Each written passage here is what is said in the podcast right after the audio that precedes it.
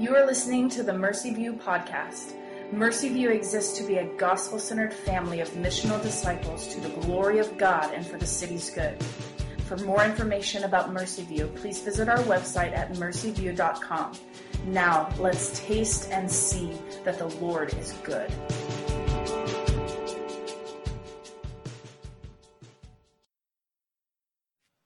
Welcome, friends.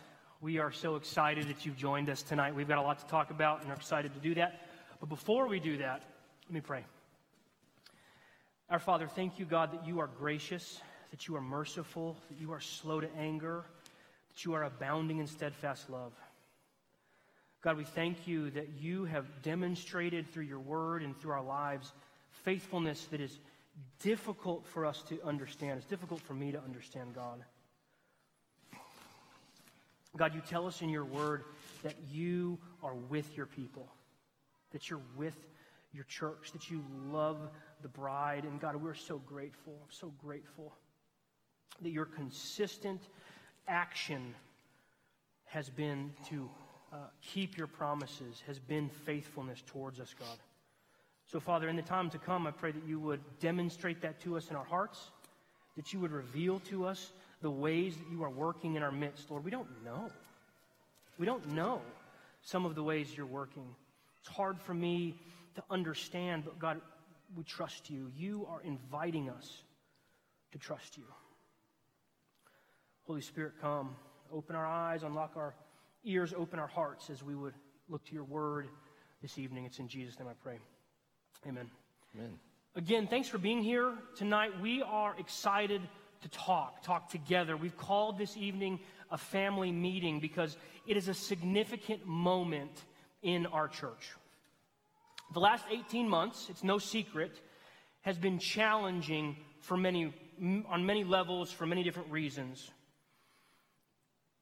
You feel that in your life, disoriented, things changing all around you, like the, like the, the footing on which you're standing is moving. You feel it here, we feel it here, and we want to acknowledge that together. There are all kinds of difficulties associated with COVID and its effects that have changed the church. And that's in addition to all the significant change that's been happening and suffering and, and challenges that have been going on in individual lives over the last year and a half. But I, I want to be really, really clear. Make no mistake, friends. One of the reasons we're here talking tonight is because we want to acknowledge and say to everyone we are not the same church we were in March 2020. We're not the same. Tonight represents the beginning of a new chapter in the life of Mercy View. In the next 40 minutes, we're going to be talking about where we've been, where we are, and by God's grace, where we're going. Church, we think the future is bright. We think God is at work in our midst. And we want to move toward where we think He's taking us, where He's showing us together. To be clear, tonight is a rallying point for us. Friends, there's great urgency concerning where we are and where we need to go. Our world is changing. Our culture is changing, and as a church, we have to respond appropriately and change in certain areas too. Now, we don't have time to go into all the details of, of all of that, but what we want to do is set direction. We want to open the door to where we're going. And we pray that the Lord would, would, would come and be in our midst together as we talk about where we've been, where we are, and where we're going. Before we jump into our talks, let me pray for us. Father, you are good. You are good. You are faithful and you are with us. God, open our eyes to the promises that you make to your church in the, in the Word. Stir our affections for you in this time and in the days to come. Lord, we need you. It's in Jesus' name I pray.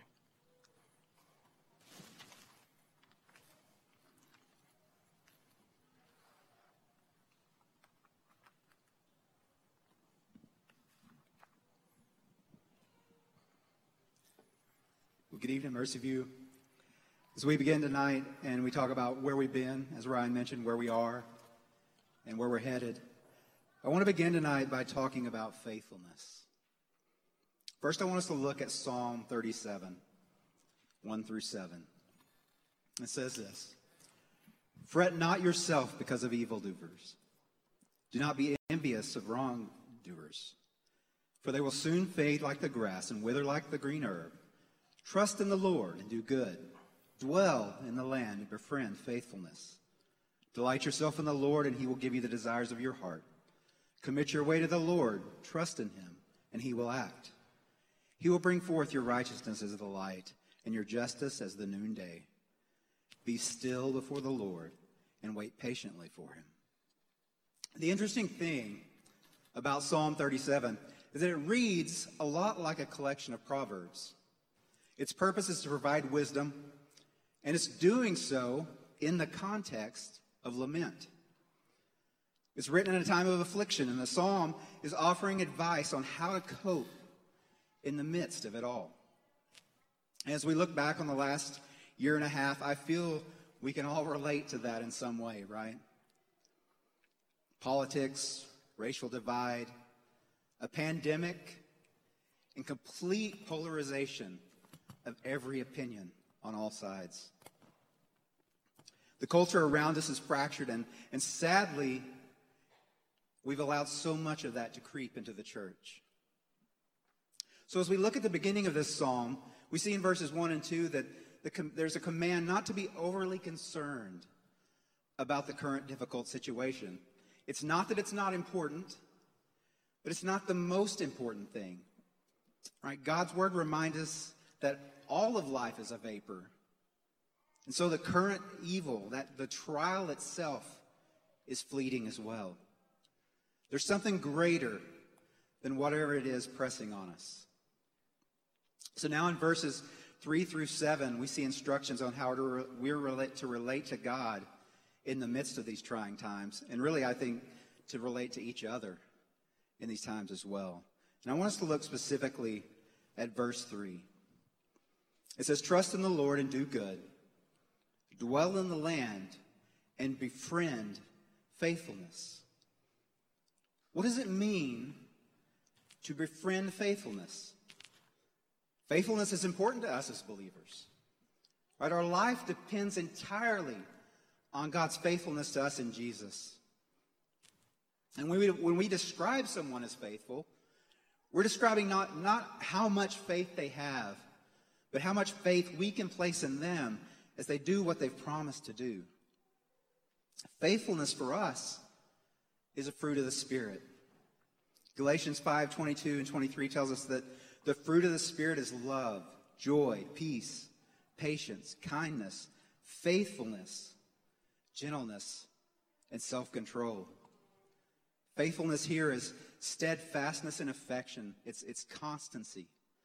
It's holding a conviction that, that what God said in His Word is worthy. And David tells us here to befriend faithfulness. If you have a version of the Bible other than the ESV, you might be scratching your head. Right? The, the New King James says, feed on his faithfulness. Mm. The NASB says, cultivate faithfulness. The NIV says, enjoy safe pasture. Translation can be difficult because the word David used has broad meaning. It's agricultural, but it has broad meaning. It can mean to feed or to graze, but also to shepherd, to protect, or to nourish.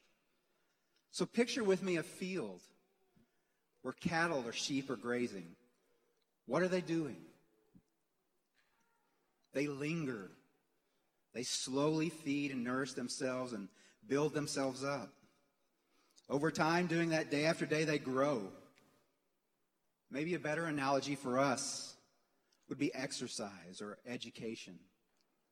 Over time, through consistent work and overcoming struggles and limitations, our bodies and our minds get stronger. Befriending or cultivating faithfulness is the same.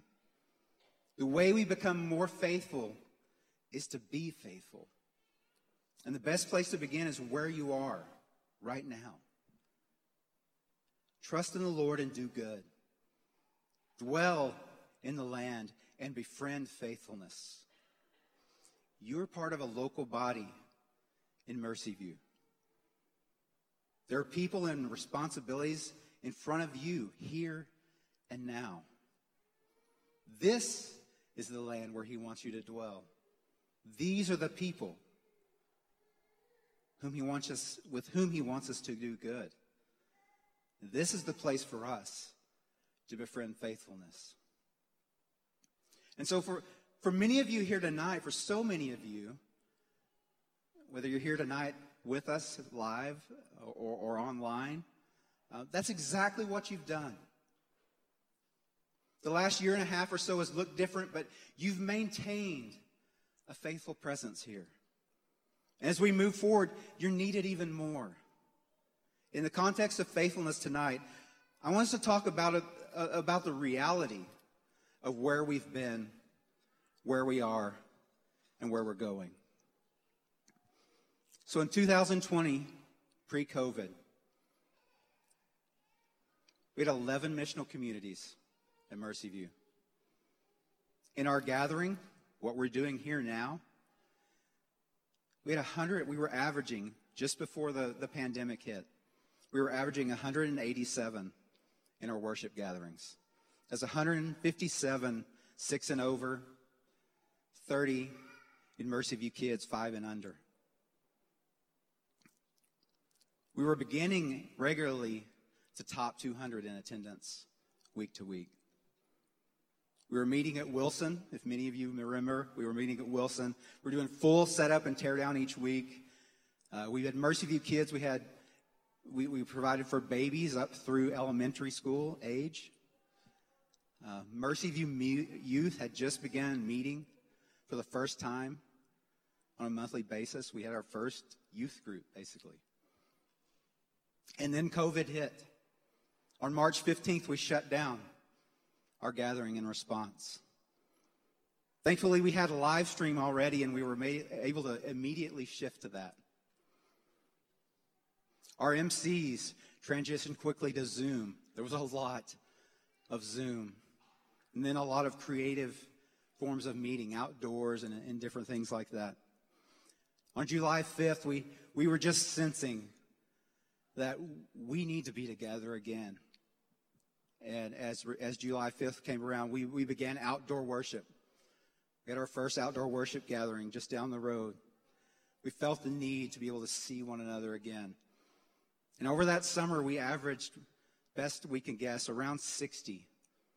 So we went from 157 over six, 187 total, to 60 as we moved outdoors. And then in October, October 18th, we held our first service here in Memorial. And by the first of this year, we were averaging around 80 in the worship gathering. Here's some encouraging news, though.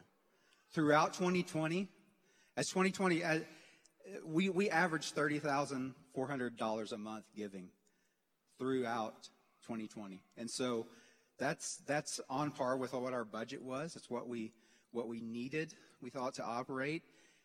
And the beautiful thing is, giving remained unfazed throughout the year. And so you were faithful in your giving, even though the world was in some ways turned upside down. I'm thankful for Mercy View that have always been able to stand here and say that about you. So that's where we've been. Where are we now? Well, we still have nine missional communities up and running. Some of those are, are getting pretty big. So there's room to grow. Our gatherings here and now we're averaging about 105 total on average. Uh, 89, six and over. 16, five and under. So if you do the math, we're running 56% of where we are total, where we were. A little over 50% in Mercy View kids as well. So we're just over half of where we were. Ryan mentioned that we're not the same church. And in that way, we're definitely, it's, it's certainly true. We're, we're running half of what we were before COVID. Mercy View kids, we're, We currently have classes for babies through five, I believe. And so we don't have elementary age at this point. Effectively, we're where we were in early 2015. So we're, we're, from an attendance standpoint, we're where we were six years ago. 15 families or households have left Mercy View over the last 18 months. We've had a few other families that we haven't seen regularly, and the elders have pursued them and had conversations to kind of see and make sure where everyone is. So we're pursuing those folks. The giving, by God's graces, remains remain steadfast. We're consistent. We're averaging 31,000 plus a month, month over month throughout this, throughout this year. And so we've remained faithful there. So that's where we've been. That's where we are. Where are we going? So we spent much of the last 18 months in reactive mode. It's time for us to become proactive as we look about and, and kind of try to figure out how we want to move forward. It's important to remember, I think, that we're a 10 year old church. When we consider that we're in some ways back to where we were six years ago, we need to remember that it's going to take some time to rebuild, to get back to that level. But there's a lot to be excited about. Continued, continued faithfulness is going to be essential. So, to look at kind of where we're going, we've just ordained two new elders, these guys behind me.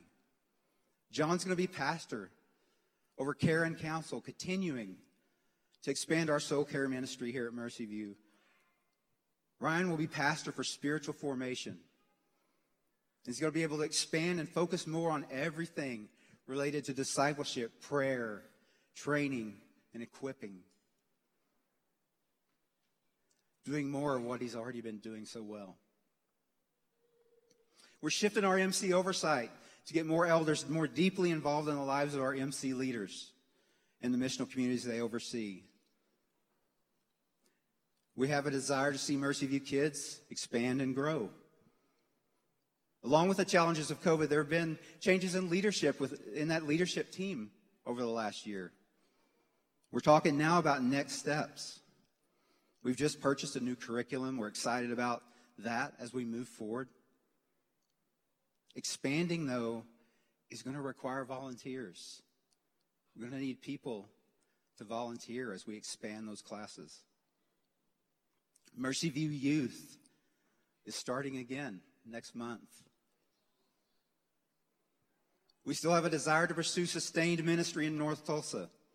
You may remember us talking some about that. Some of you were involved in, in, in, a, in a project uh, with Crossover Bible earlier this year. Um, we still want to pursue that. That includes potential partnership with Crossover, as well as exploring partnerships with a couple of other churches on the north side. So that's something very much we still want to do and are in the process of pursuing. Your consistent giving has put us in a great position to actively pursue these and other new ministry opportunities. And finally, a question I think on a lot of your minds. Some have asked us about a future location. We know that the 5 p.m. worship time also presents unique challenges. So the reality there is that, first of all, we're thankful to Memorial for providing this, this space and for giving us, giving us a place to, to, to utilize and, and grow um, but the reality is that while your faithfulness in giving has been absolutely amazing, in the current market, purchasing our own space is going to require more. The previous situation we had at Wilson was difficult. It was expensive for such, for such, such limited use. We had that space for just a couple of hours. And the volunteer requirements for setup and tear down along with Mercy View Kids, were hard to sustain. So, where does that leave us? Well, we're keeping our eyes and our ears open for possibilities. We're going to pursue potential spaces as we as we find out about them, as we hear about them. We want to let, look into those things, um, and we're going to need your eyes and ears. We welcome your ideas as it relates to that as well. Ultimately, we need your continued faithfulness in presence, your faithfulness in service, and your faithfulness in giving.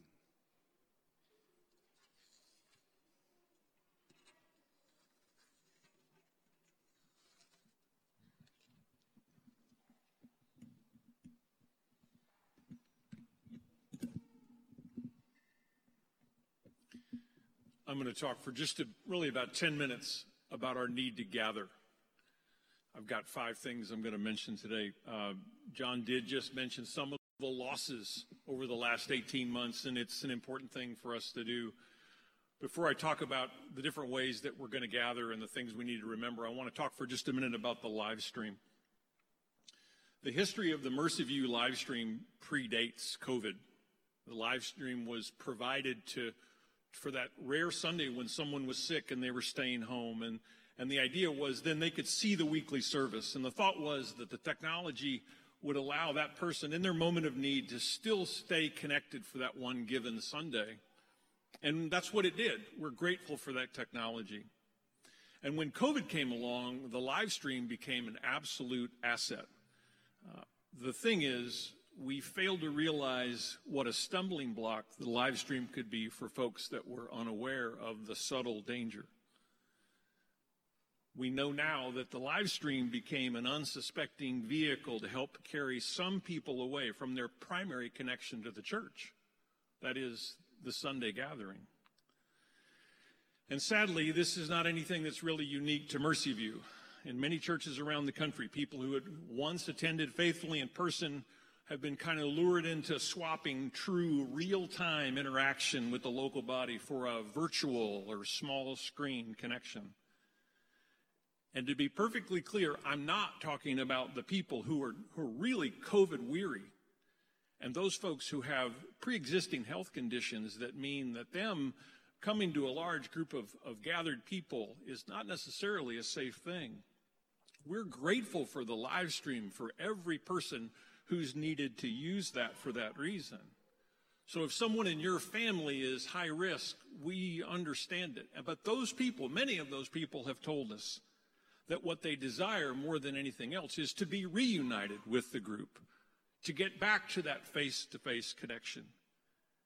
And we would want them and everyone else to know that that's what our desire is, them, is for them as well.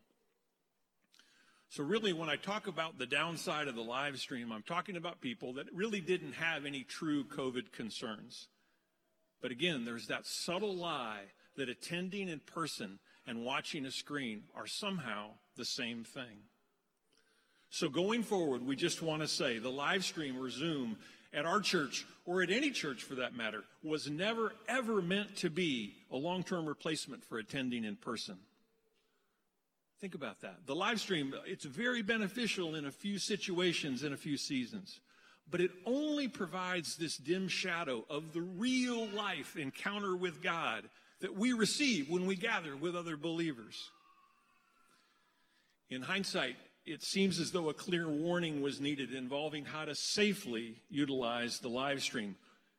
Warnings that come included with power tools that are somewhat dangerous or even household chemicals. They are good things. They really are good things. But only when they were used as intended. So the small screen, it might make a person think that they're experiencing real community, but all it really offers over time is the possible avenue towards what came to mind for me was spiritual atrophy. And this must become our collective conviction going forward. Last word on this topic. The live stream and Zoom as well. It can be a valuable lifeline for those who are quarantined. But to others, it can be a dangerous stumbling block for those who might fall prey to the lie and the deception. Real community over time cannot be experienced through a device. Second, there's a common and time, timeless temptation for believers to minimize the value of gathering together. And there's a passage that points that out to us. Uh, I want to look at Hebrews chapter 10, verse 24 and 25. There it is, right up there. Let's. I'll read this, but you can follow along. It says, And let us consider how to stir one another up to love and good works, not neglecting to meet together, as is the habit of some, but encouraging one another, and all the more as you see the day drawing near. So the ESV uses the phrase neglecting to meet together. I grew up reading the NIV. It says giving up, meeting together. The New King James gives us another word or another phrase that said not forsaking the assembling of yourselves together. Take your pick, whichever one you like. All three say the exact same thing to me. We know that at other times and other places, even in other centuries, believers have been tempted to discount or devalue the power and the importance of the gathered church. And what, is the, what does the author of Hebrews say? Don't do it. Don't do it. And the passage also begs another question that's important. How can I encourage one another or exhort one another if we're not actually together? How can I practice any of the one another's if we rarely meet up in person? Not gathering makes it nearly impossible. Third, we gather in the midst of real opposition. We have an enemy that opposes everything that is good. The evil one would not, like nothing more than to scatter this church and to see it die one day. He hates this church. All the more reason we band together and we find strength in numbers. Another enemy is whatever stands between you and me and any regularly, regular gathering. Think about this. Maybe for you, an enemy might be the fact that the National Football League plays games all day on a Sunday like today. Or the enemy could be the momentary ease of not having to get the kids ready and mobilize one more Sunday because it is work. We know that. Or the temptation to turn Sunday into another Saturday and just do the next day of recreation or the next DIY project at the house. It's tempting, but those things at that moment can become an enemy of any gathering. Consumerism is an enemy as well. If I ever find myself debating about attending in person based on who is or isn't preaching, or who is or isn't leading worship, or any other consumer's view, then I clearly don't understand how God works amongst his people. Our culture is very comfortable with a what's in it for me mentality for everything that we do with our time. But inside the church, that view, it has to be cast off. I could name a lot more potential enemies. But the idea is this whatever stands between me and gathering has to be seen as the enemy that it is, and then we push back with all the power of what it means to be in Christ. Let me add the fourth thing. We understand gathering is costly. It takes effort, it takes planning, time. It even takes some discipline. It doesn't matter whether it's the MC or the D group or Sundays here at 5. The question cannot be left as, well, is the day and time convenient for me? Truthfully, I don't know if convenience can have anything to do with it. I feel the pull of these lesser things, and I see the cravings of my own flesh for a little bit more sleep or a smidge more comfort. And the truth is, I know my flesh can't be in charge, and neither can yours. Some weekday mornings,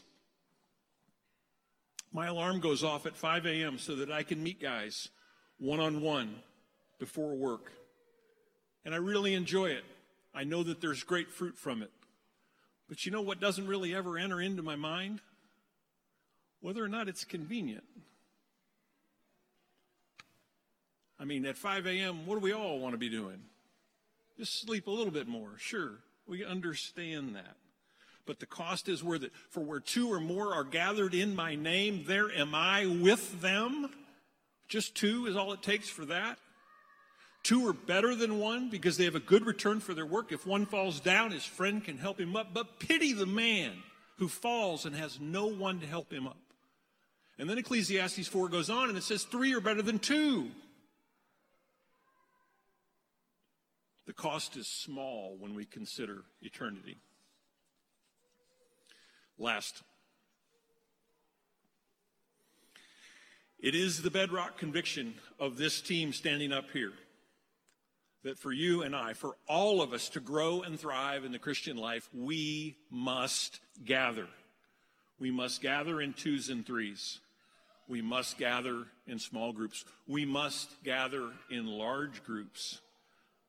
We gather to pray for each other. We gather to worship. We gather to hear the word preached. We must gather to encourage and to be of encouragement to someone else. In every venue, we gather to enter the very presence of God. The life of the faithful follower in both testaments was that of gathered people. And scripture informs this gathering. It's face to face, side by side community. God made us a body. He put all the parts together in the proper place. He gave us spiritual gifts to use for His glory but we have to gather to use them. We gather to harness the power and the benefit from that amazingly intelligent design.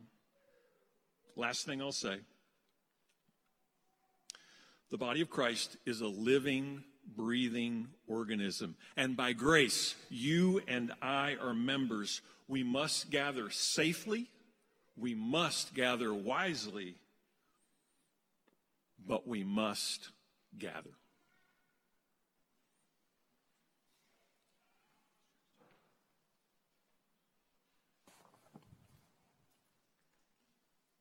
How we doing?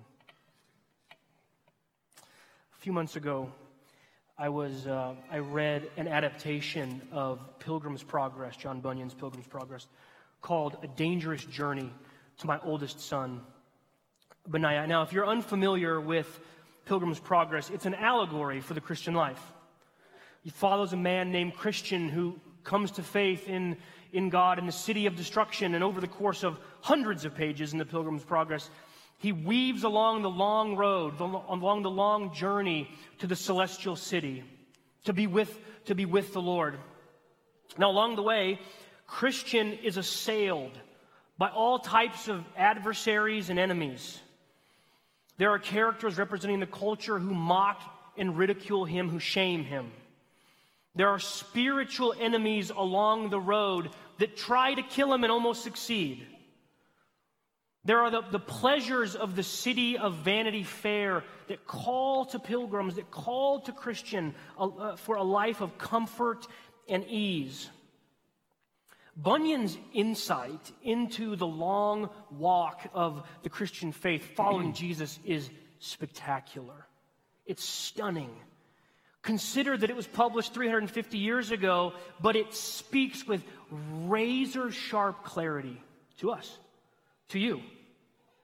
Like Christian in the story, if you follow Christ, there will come a time when you're mocked and ridiculed.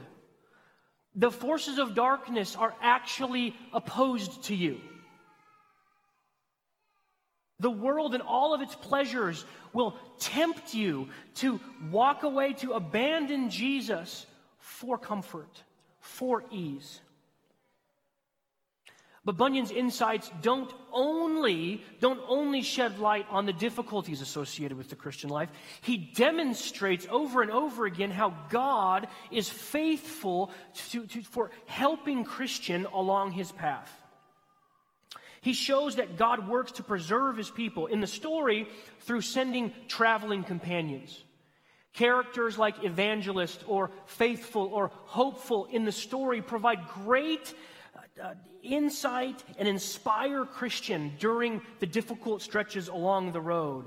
They help him endure on this long journey. And the point is that, that God provided for Christian knowing that he would need endurance. The road is long. It is anything but easy.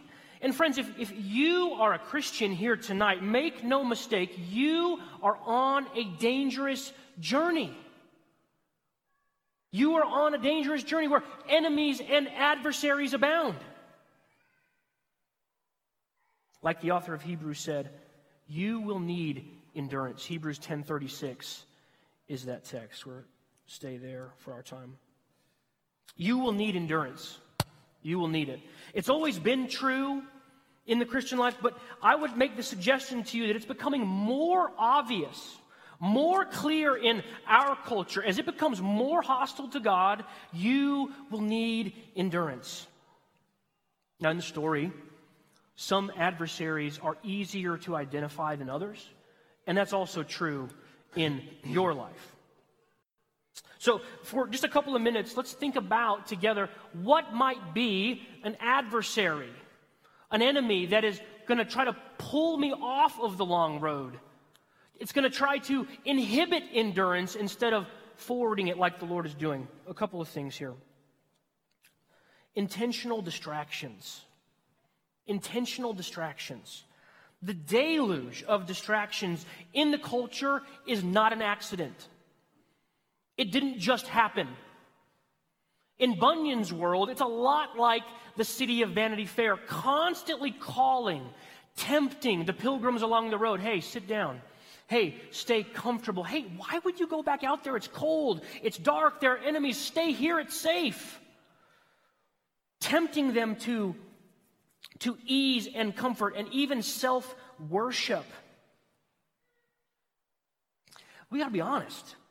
The reason that Vanity Fair, the reason that the world is tempting is because we are attracted to all of those things. All of them. If they weren't attractive, like what would we even be talking about? Not this, something else. They are alluring. That is the point. But God has provided you with help along the way. You will need endurance. Hebrews 10:36. He's provided you with companions like he provided Christian. Now, in your life, the church is one of those means of God providing for you. Look around. Look around. These are the fellow pilgrims, the fellow Christians, travelers that God has given you. Together as a church, we can endure all kinds of things that alone you can't endure. God has provided. Fellow travelers to inspire faithfulness, to instill hope, and, and, to help one another endure by rejecting the world, by rejecting the, the constant flow of intentional distractions that are coming your way. In fact, one commentator suggests that the term endurance, when we find it in the New Testament, is actually a form of passive, not, not passive, not passive, active resistance to the dominant culture. Active resistance. Another adversary brokenness in the church. Brokenness in the church. Now, you know, life walking on the path together is not easy. It's not easy. There are all kinds of opportunities for hurt for pain, for mistrust, for disappointment, for believing the worst in others, for allowing cynicism to take over, for brokenness to actually turn into resentfulness and bitterness. So many opportunities for the family of God to be splintered. And if you've experienced some type of relational hurt, loss here, if the prospect of rebuilding relationships or reconciling relationships sounds exhausting to you, if you wonder if life in the church is even worth it at all, I see you. And I understand because those questions, those thoughts run through my mind, sometimes daily. But here again is where the author of Hebrews instructs us you will need endurance. In other words, it would be easier in the face of brokenness, and specifically brokenness here, to hit eject, to quit, to give up, to move on. I want to suggest to you that in this place, this is where endurance, this theme, and faith intersect. The Lord is inviting you to trust Him. He's been at work in the church from the beginning, and in case you haven't noticed, it's always been broken. Always. You, if you read Paul's letters with this lens, you will see that he writes into contexts of dysfunction. It's broken large systemic issues of dysfunction and brokenness, like racial animus between Jews and Gentiles, large problems of sexual deviation and brokenness, to individual problems where he actually names names of individuals who are in conflict. The church is a mess. It's broken. And listen, God is at work. God is at work.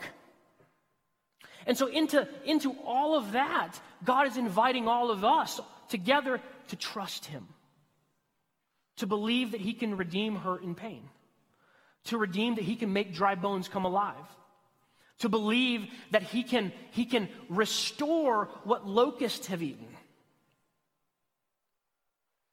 He's inviting us to trust Him, to endure alongside the brokenness that exists. The church has always done that. Always. And God continues to invite us as a, as a, as a body and you as individuals to trust Him. To trust Him. Even in the midst of very real pain and brokenness. So, how can we do that? Is, is a valuable question. Like a lot of talk. How can we actually do that? Well, fundamentally, I want to suggest to you that endurance in the Christian life is not about gritting your teeth. Now, it does require discipline, holding fast, forsaking evil, doing good, for sure. But what, what provides the fuel or the motivation for endurance? What provides the fuel? Because if it's up to my will, my will is going to break. I'm pretty willful, but eventually it's going to break. So it can't be that. The answer is intimacy with God. Intimacy with God provides fuel for motivation, excuse me, for endurance. Intimacy with the Lord that highlights His beauty, that reveals His mercy, that shows His grace, that puts His kindness in the foreground so we can see it. When we have greater intimacy with God, our affections for Him grow. In other words, when you see him for who he is, when you pursue him like that, your love for him grows. In this way, intimacy with God begets endurance. But even still, Ryan, how does that work? How can you develop intimacy with God that leads to endurance? Well, we want to stay in Hebrews. If you have your Bible, you flip over to Hebrews 12 briefly. We'll pick it up in verse 2.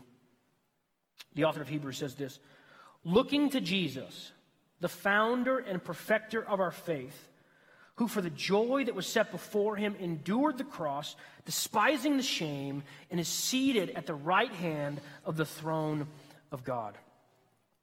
Your endurance relies totally on his endurance. On his endurance. When you look to him, you see him push deeper into the truths of what he did for you on the cross. That's what, that's what the author of Hebrews is telling us. That Jesus, with joy, endured the cross for what? For us. For you. When we push deeper into that truth, listen, if you're a believer, you've heard that before. Yeah, Jesus died for me, check. The truth of the matter is there is an ocean of reality underneath that statement that you couldn't explore, you couldn't find the end if you spent every waking minute of your life for the next however long you've got. You wouldn't exhaust that that well. That Jesus endured the cross for you and for me. That in his life and death and resurrection, he has provided in such a way that we can endure. That we can endure. So we want to look to Jesus, actually look to him, Find him in his word. Worship him together. Push deeper into what it means when Paul in Galatians, when summarizing a large section of his argument, says that the Son of God loved me and gave himself for me. We want to explore that together with great depth and increasing detail.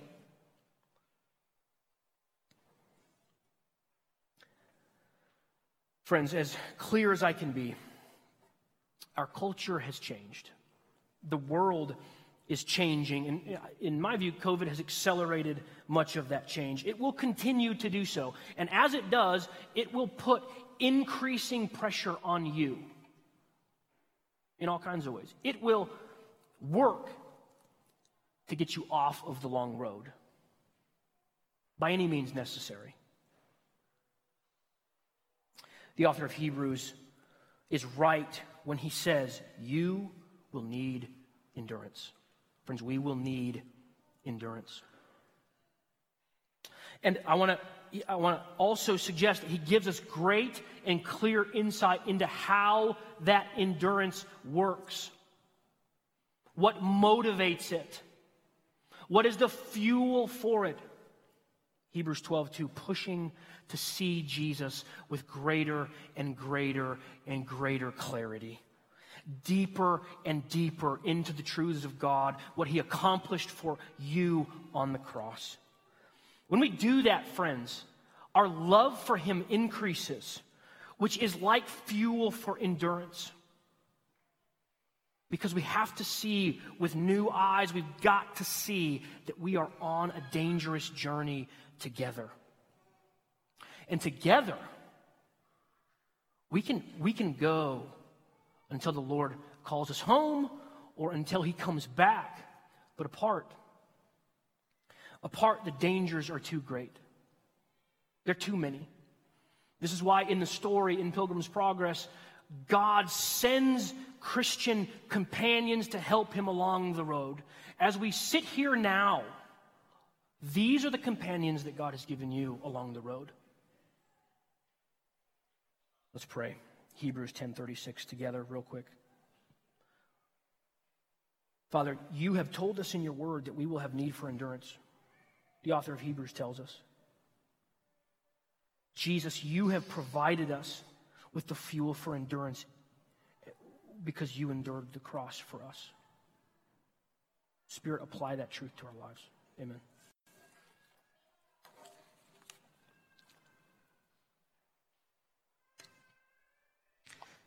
I am uh, so touched uh, by the Lord here as I listen to these men talk tonight. Uh, what keeps coming to my mind is how the Lord has given you these men for this moment. And I'm thankful for the privilege to serve alongside them uh, tonight and as we move forward together. I remember, as many of you do remember, the week, that third week of March, second, third week of March, when we began to hear about this novel virus. Uh, we didn't know what to call it right off the bat. You know, it was kind of 50 50. Some called it COVID 19, some called it coronavirus. We were trying to figure out what the nature of it was, the seriousness of it. And uh, as you know, we as a church decided to, uh, at that time, uh, shut things down. And um, I began to immediately feel, and I know John would attest to this because we were talking a lot, we began to feel the, the fog of the moment begin to fill the, the sort of cultural consciousness, right? I mean, it was just quickly, uh, things began to get very confusing and challenging, and it began to get difficult to know how to respond. But we, as a church, uh, did the best that we could to try to work, uh, excuse me, walk in the manner uh, worthy of the, of the calling that we've been given. And I want to uh, just, uh, as a means of being transparent with you, know that uh, your elders and your leaders have attempted to do that through the duration of the fog that, in many ways, is still among us. But as you've heard these men say, and, and as I close this out tonight, um, we are also saying that though the fog may be uh, around us, uh, we are desiring to begin to move out of that fog. Uh, we are intending to lovingly give direction to this church in a way that would allow us to become that shining city on a hill that pierces through that fog. And we are continuing to ask ourselves what does it mean for us as a church to walk in a manner worthy of a calling that you and I have been called to by God?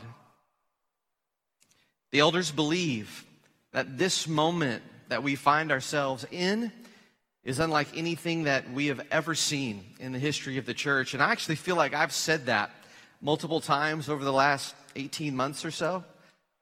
Um, but it continues to be true.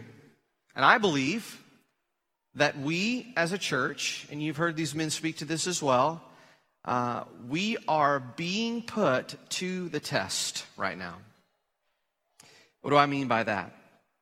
I believe that the Lord is asking our hearts will we be faithful?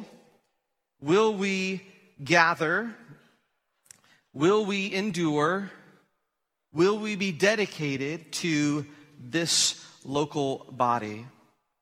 Will we work together to be united and for us to believe in love all things towards one another? Or maybe I could say it this way despite our differences in this moment, will our attitude moving forward be one in which what is promoted is unity? So, what should our posture be as we think about this idea of unity in the local church? Paul actually gives us some help in one of the books that he wrote in Ephesians 4. Let me just read that for us. Here's what he says I, therefore, a prisoner for the Lord, urge you to walk in a manner worthy of the calling to which you have been called, with all humility and gentleness, with patience, bearing with one another in love, eager to maintain the unity of the Spirit in the bond of peace. There is one body, there is one Spirit just as you were called to the one hope that belongs to your call one Lord, one faith, one baptism, one God and Father of all, who is over all and through all and in all. But grace was given to each one of us according to the measure of Christ's gift. First, Paul says this we are to be humble to maintain the unity of the Spirit.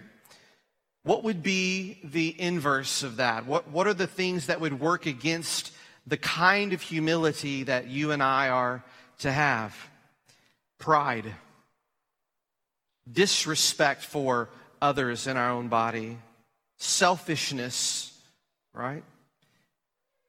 But what would be a practical outworking of humility as we engage with one another, particularly in a time where there's different thoughts and opinions about things. Respect. Respect. Even in disagreement. There has to be a way for, for you and I, friends, to be able to talk to one another respectfully, though we may not agree.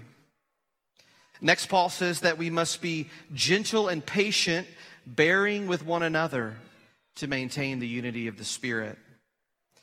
What would be the inverse uh, of that? What would be the kinds of things that, that work against those things building up unity in the Spirit? Judgment. Judging our brother and sister. Accusing our brother and sister. Being suspicious of a brother or sister. Impugning motives of a brother or sister. And by the way, these things can happen outwardly. Uh, you, you might see this happening outwardly on places like social media. But, friends, it's just as dangerous on the inside. And I want to be transparent with you tonight. I am having to actively fight some of these things myself. We, we up here are no saints. We're having to battle just like you are to not allow the enemy a foothold into what we want to see the Lord do here, and that is bring us together in unity. So, one of the things that I want you to think about is that in the days to come, as you interact with one another, there is likely going to be disagreement. So, what happens? Sometimes the way in which we disagree, we hurt our brother and sister. That is not good.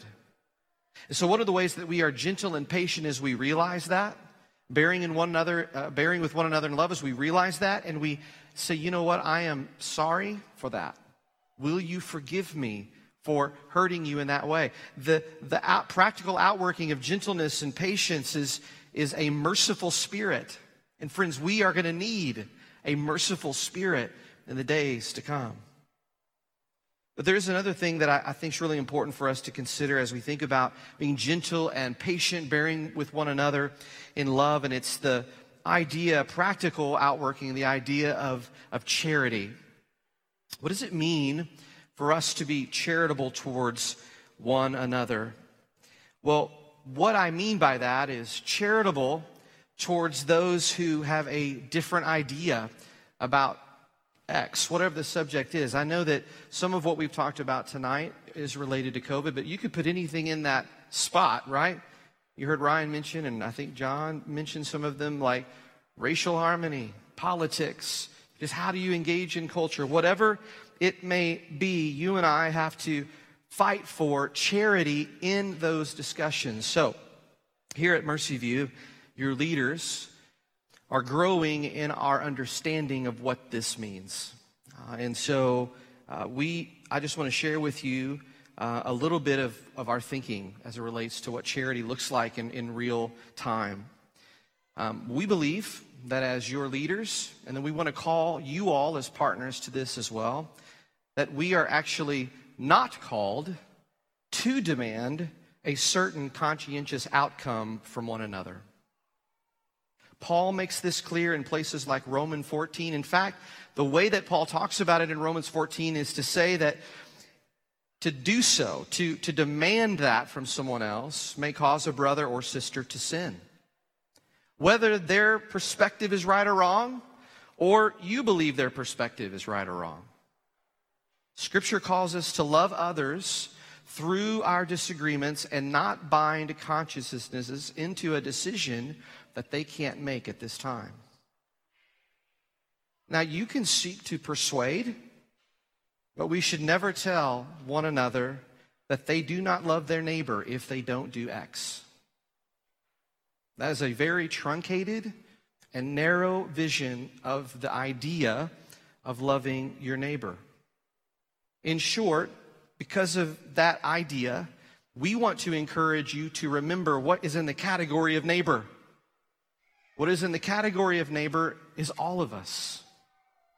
And so when we look at teaching from Romans 14 and 15, even some established Protestant teaching in documents such as the Second London Confession or Westminster Standards. The Christian is free to engage or not engage in various aspects of culture so long as his or her conscience has not been seared by sin and is not actively breaking the law of God. Now, listen, we should do well to learn how to best serve and to love those among us but I also want us to, as we move forward, to keep intention this idea as well. I wonder, actually, if for some of us who are struggling with this idea, it is because we as a church have done a poor job with talking about it. Here's what we have to pursue. If you and I disagree on how to do X, I must trust that your convictions are driven by a sincere conscience. And, this is important, I must assume that there lies within you no lack of love for your neighbor or your brother and sister in Christ. The reality is, this church body, and this, we see this in the scriptures and other places, we are all a unique blend of experiences, vulnerabilities, preferences, tendencies, talents, gifts. There will be differences. in how we think about things. It's how we disagree that matters. Charity must be a part of the posture. So, really, as I think about our responsibility as leaders, uh, what we want to do as we move forward is to the best of our ability to protect the spectrum of conviction and conscience among us here at Mercy View, despite our own personal preferences, whatever those may be, while doing what we're getting ready to talk about here in just a moment. And we recognize that the implications of this is that every decision point presents a trade off of some kind between many times multiple good and reasonable things. So please know that we have humbly labored on your behalf for many hours on this subject in good faith, informed by prayer, trying our best to arrive at a decision which, or decisions, I should say, that we recognize that some in our body might disagree with. We have had to make decisions in this fog with limited sight lines, uncertainty, incomplete and constantly shifting information. But our heart for you is that we are pressing into that to serve you as best as we can to do what we're talking about right here. And so I want to say to you, on behalf of our elders, thank you for your patience. Thank you for your questions. Your questions sharpen us as we make decisions. Thank you for your forbearance towards us if you do disagree. And most of all, thank you for your prayers, and we would covet those as we move forward. Next, Paul says that we must be loving to maintain the unity of the Spirit. What would work against that? Uh, a sense of superiority, right? A, a sense of self righteousness. Self righteousness is whenever we think what we think is right and everybody else is wrong, right? So, what would be the practical outworking of love? Okay, so I, let me just say this because we've been asked this. Uh, has something changed as we think about what it means for us to love our, our neighbor? And in, in some ways, the answer to that is no. Nothing has changed. But, but maybe to be fair, to say it this way, is we have um, uh, gained some additional perspective about what we believe love looks like uh, in this moment that we find ourselves in. And so, first, I would just want to say this we recognize that there are those among us who are high risk and vulnerable. And our heart as leaders here at Mercy View, we want to continue to be thoughtful and creative and reasonable as we seek to serve those among us who are in that category while working at the same time to bring as many people together in person to do the things that you just heard these men talk about being faithful and gathering together and enduring together. Love is a two way street. We talk about this when we think about marriage, right? Love is a two way street. So, my expectation to be loved is only as good as my ability to love you. And so as we move forward in love, we, we just we need to work really hard with the Lord's help to ask ourselves, am I loving the neighbor among me here at Mercy View in the same way that I would want to be loved? Lastly, he says we must be eager to maintain the unity of, of the Spirit. He talks about the bond of, of peace. That means you and I, we need to, as Ryan said, this, this is a turning of the page tonight. Some of you here this evening, I would pray all of you here this evening would say, I'm with you guys. I'm in. And there would be enthusiasm and optimism and eagerness to maintain the unity of the Spirit. But as we do that, among that eagerness, we want to continue to be peacemakers, to be peaceful. We want to reject factionism, if that makes sense. That there's, uh, you put yourself in a category and you put someone else in another category, or you will only interact with a certain category and not interact with another category. We have to work uh, against factionism, segregation in that way.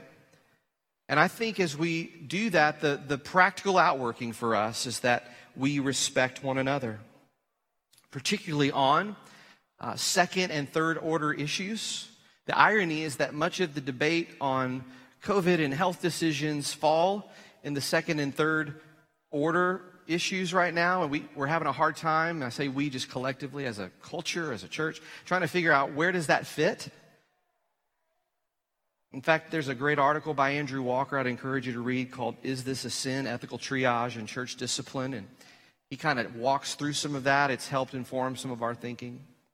But the last thing that I would say, one of the ways that you and I are peacemakers is that we are missional. And so, one of the questions I want us to consider as we think about gathering together with other people as we move forward is are our gatherings, whether those are D groups or missional communities or, or, or worship gatherings, porous?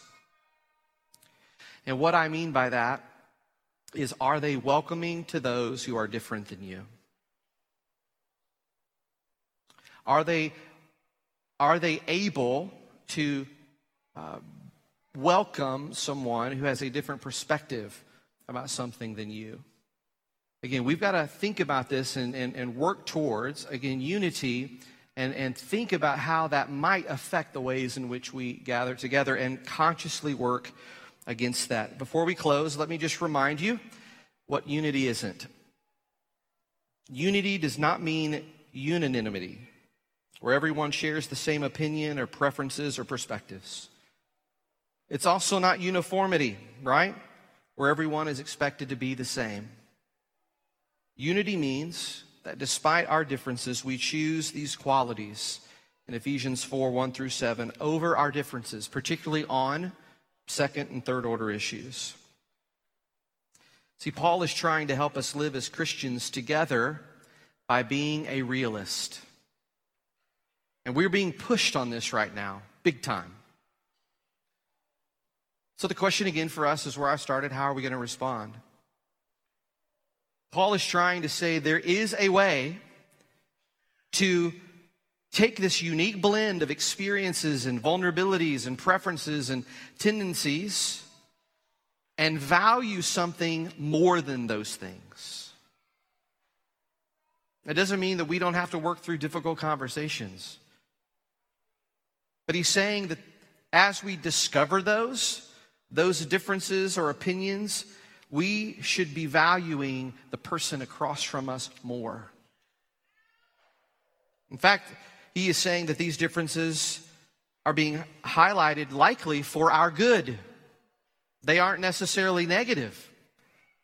There was an article that came out last year by Costi Hinn, who, yes, is related to Benny Hinn, but there's totally different theology there, I promise you. Costi Hinn. And he said this As the spiral of opinion leads you downward, you must formulate a game plan that takes you upward. It's okay to be different. To have a healthy family, a healthy team, and a healthy church, these differences, excuse me, healthy church, there must be room for different opinions and experiences. These differences often stretch us and help us grow together and learn from each other. We need to respect one another and realize that everyone is navigating a new frontier. A healthy relational ecosystem allows for different and even leverages it to help make us or help make decisions. You see what it Costi is saying? Man, I, when I read that, I think of, of the discussions that these men have had, we've had. I believe that the Lord is using even the differences as we think about this and how to respond. He's helping us leverage it to make the best decisions that we can for our, our church. Let me just close with this. This is another quote from that same article. Costi says, preserving valuable relationships and developing healthy teams, churches, and families is more important than winning arguments or being right.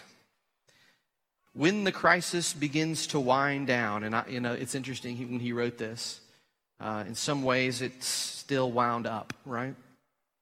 He says, There will be plenty of people who got some things right, and plenty of people who got some things wrong. There will be those who blew things out of proportion and those who didn't take things as seriously as they should have. But what will it matter if when we come back together, we are only together socially distant? Again, not because of a virus, but because of our inability to love others who approach, again, put whatever you want in that category, differently than we do. Friends, the unity of the Spirit is a work of the Spirit. So we have to rely on Him.